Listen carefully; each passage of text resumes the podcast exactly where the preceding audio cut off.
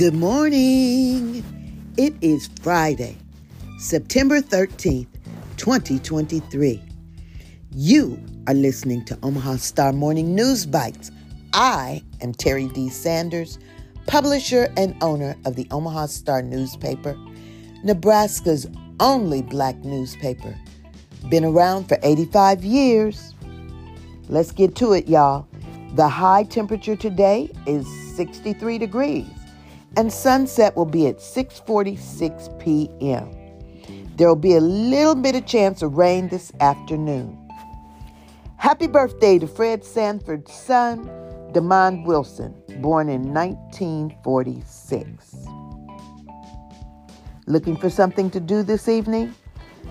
Try visiting the Writers Series at 6:30 p.m. at Pear Tree Performing Arts Academy, 2476 North 48th Avenue. The National Youth Poet Laureate will be there, and she will also be presenting a youth writers workshop at the Carter Lake Public Library. Sounds like a good time to me. Today is Train Your Brain Day. Go and learn something, please.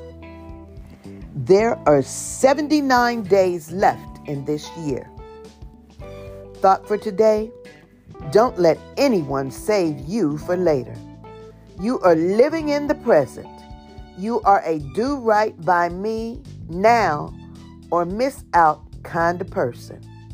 Life is too short to waste on people who are not committed to who you are today. Live it up.